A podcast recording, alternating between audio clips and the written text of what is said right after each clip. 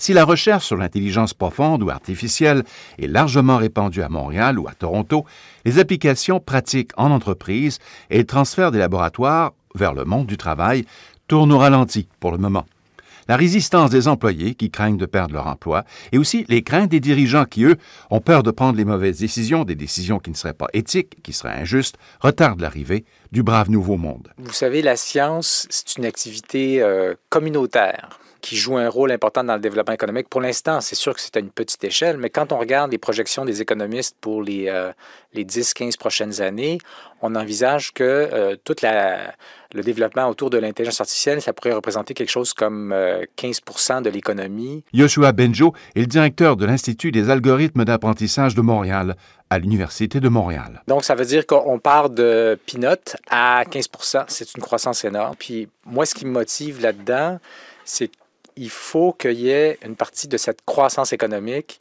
qui soit dans les mains de Canadiens qui vont payer des impôts au Canada, des entreprises qui vont déclarer des profits ici, pour que cet argent retourne dans les mains des contribuables, puis puisse aider à faire face aux transformations peut-être euh, des fois pas évidentes du marché de l'emploi qui pourraient s'en venir avec l'automatisation.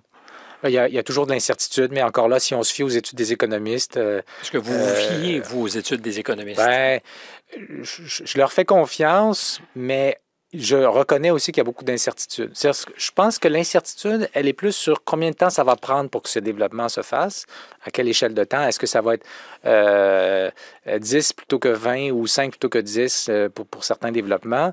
Mais ce qui est sûr, c'est que l'automatisation va prendre une, une, place de plus en plus grande et, donc va affecter euh, le travail de beaucoup de gens. Au Canada, l'automatisation du travail et l'intelligence artificielle devraient, selon différents rapports, d'abord toucher les travailleurs dans les secteurs des transports, de la logistique, de la production, ainsi que des emplois administratifs quand on, réfléchit au déploiement de nouvelles technologies dans la société, il faut toujours s'interroger sur en fait comment euh, on va arriver à une espèce de consensus social, quels acteurs vont avoir du pouvoir, qui va réussir à imposer une technologie plutôt qu'une autre, une manière de faire plutôt qu'un autre, et qui va être en mesure finalement de réguler tout ça ou d'intervenir. Normalement, c'est l'État, mais dans ce cas-ci, l'État semble avoir beaucoup de difficultés à envisager une action Kevin Morin, de l'Institut national de la recherche scientifique, l'INRS, est doctorant associé au laboratoire sur les nouveaux environnements numériques et l'intermédiation culturelle. C'est vrai que Benjo euh, a décidé d'avoir une espèce de position éthique et euh, met un peu l'avant les questions éthiques. Mais au-delà des questions éthiques, il y a aussi des questions euh, sociales, de transformation de la culture, de transformation de nos sociétés. C'est quelque chose sur lequel il faut s'interroger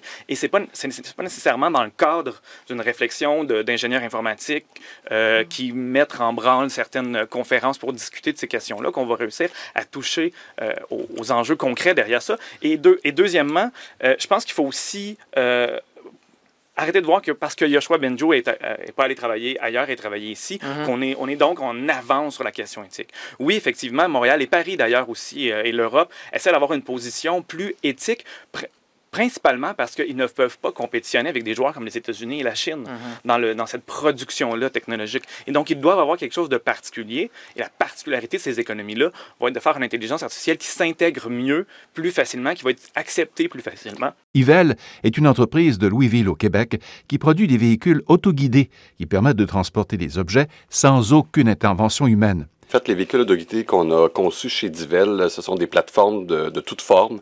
Ça peut ressembler à un chariot élévateur, une plateforme ou euh, une remorque qui va tirer euh, euh, des chariots dans les usines plus spécifiquement.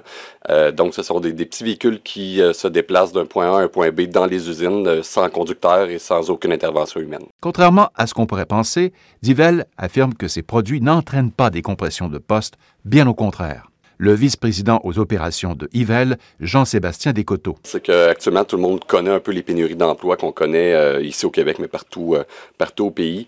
Puis euh, nos produits permettent de, de peut-être aller remplacer des emplois non valeur ajoutée, mais dans tous les dans toutes les entreprises où on a vendu euh, nos véhicules autoguidés, ça a permis de relocaliser des emplois, mais ça a permis aussi de sécuriser beaucoup d'emplois parce que la pénurie de main d'œuvre fait en sorte que les compagnies devaient euh, devaient refuser des mandats en fait, mhm. puis euh, nos véhicules les aident à pouvoir augmenter leur production et leur productivité.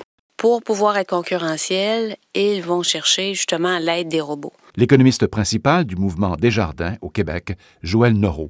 Il y a des endroits où on embauche passablement, que ce soit des gens de, nature, euh, qui ont une formation de nature technique ou encore des ingénieurs pour programmer ces robots-là, pour les assembler. Donc, ce qui se défait à un certain bout de la chaîne se reconstitue, mais il n'est pas évident qu'on ait une adéquation parfaite entre le nombre d'emplois perdus et ceux qui sont générés. Un reportage de Radio-Canada International.